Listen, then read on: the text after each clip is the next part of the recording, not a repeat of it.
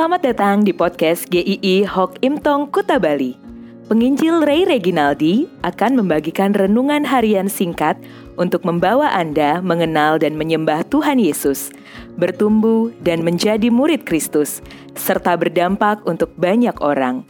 Jika Anda merasa diberkati melalui renungan ini, silahkan bagikan podcast ini agar orang lain juga diberkati.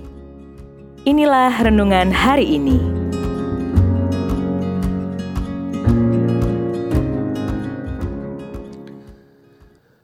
Mengapa jiwaku tertekan dan gelisah? Mazmur 42 ayat kedua. Seperti rusa yang merindukan sungai yang berair, demikianlah jiwaku merindukan Engkau ya Allah. Mazmur 42 ini dibuka dengan keterangan. Untuk pemimpin biduan, nyanyian pengajaran Bani Korah. Bani Korah berarti anak-anak Korah atau keturunan Korah. Mereka adalah orang-orang yang sehari-hari hidupnya dekat dengan bait Allah. Ada yang bertugas sebagai penunggu pintu, ada yang melayani dengan menyanyi. Mereka adalah para pelayan Tuhan. Tetapi ketika mereka mengalami masa-masa pembuangan, hidup mereka jauh dari semuanya itu seperti dalam karantina yang tidak tahu kapan berakhirnya. Banyak penderitaan yang mereka alami, termasuk hinaan, cacian kepada mereka. Kondisi ini membuat mereka begitu tertekan, sampai digambarkan seperti rusa yang merindukan sungai yang berair. Demikianlah jiwaku merindukan Engkau, ya Allah. Ini satu gambaran yang sangat lirih, sangat menyedihkan. Rusa yang sangat lemah, tidak punya kekuatan. Jalannya begitu tertatih-tatih. Tubuhnya sangat membutuhkan air. Dia mencari-cari sungai yang belum ditemukannya. Seperti itulah kondisi jiwa pemazmur. Jiwanya kering, dia rindu sekali mengalami Tuhan. Dia rindu sekali Tuhan menolongnya. Tetapi seakan-akan yang dirasakan di mana Tuhan, Tuhan begitu jauh tampaknya. Banyak dari kita juga mengalami situasi seperti ini ketika di dalam kesulitan. Tetapi ketika situasi sulit, itu bukan akhir dari semuanya. Mazmur ini juga tidak berakhir di dalam kegelisahan seperti itu. Setidaknya ada dua hal yang dilakukan pemazmur. Pertama, ingat pengalaman indah bersama Tuhan di ayat kelima. Inilah yang hendak ku ingat, sementara jiwaku gundah gulana, bagaimana aku berjalan maju dalam kepadatan manusia, mendahului mereka melangkah ke rumah Allah dengan suara sorak-sorai dan nyanyian syukur dalam keramaian orang-orang yang mengadakan perayaan. Apa ya maksudnya?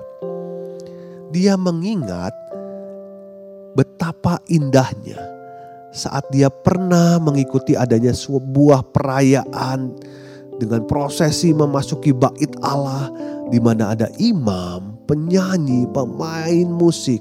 Begitu indah, begitu semarak dia melihat Tuhan itu. Begitu indahnya, begitu dekatnya.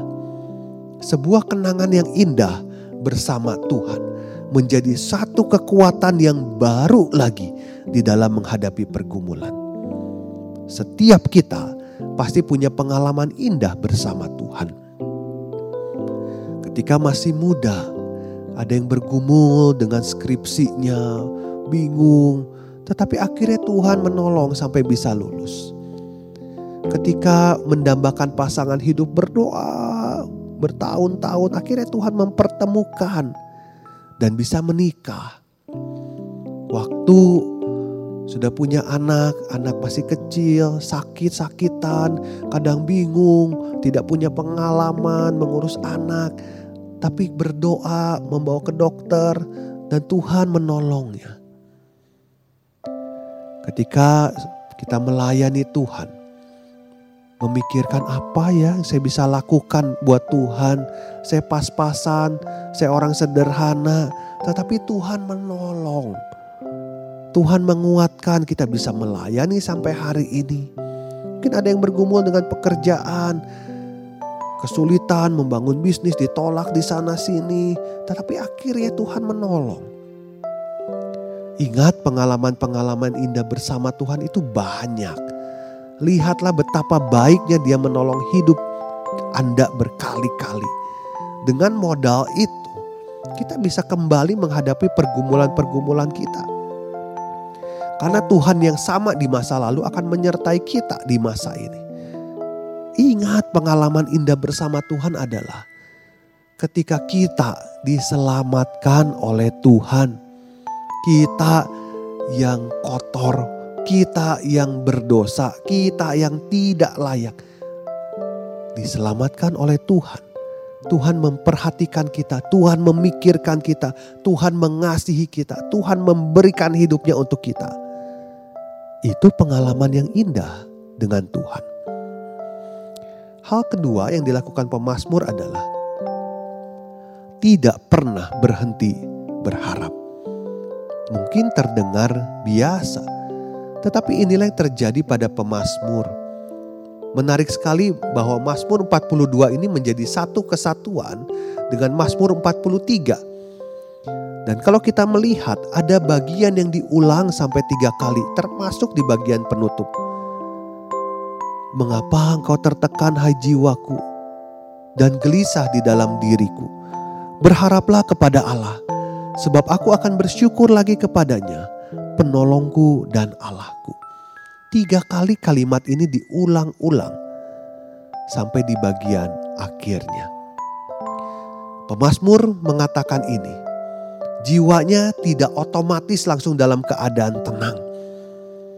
Kegelisahan itu sering kali mengganggunya. Tetapi setiap kali kegelisahan itu datang mengganggunya, setiap kali itu juga dia akan kembali berharap lagi kepada Tuhan, bersyukur lagi kepada Tuhan, percaya lagi kepada Tuhan. Dia tidak pernah membelokkan pengharapannya pada hal yang lain kecuali pada Tuhan saja.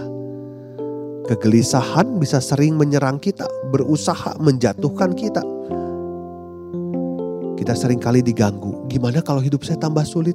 Gimana dengan pendidikan anak saya? Gimana masa depan saya? Banyak hal yang membuat kita merasa gelisah dan tertekan. Ingat setiap kali itu datang. Datang lagi kepada Tuhan.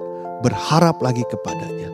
Dan percaya kasih setianya tidak pernah meninggalkan kita Ketika Tuhan Yesus mati di kayu salib, itu menandakan dia itu tidak pernah meninggalkan kita sekalipun.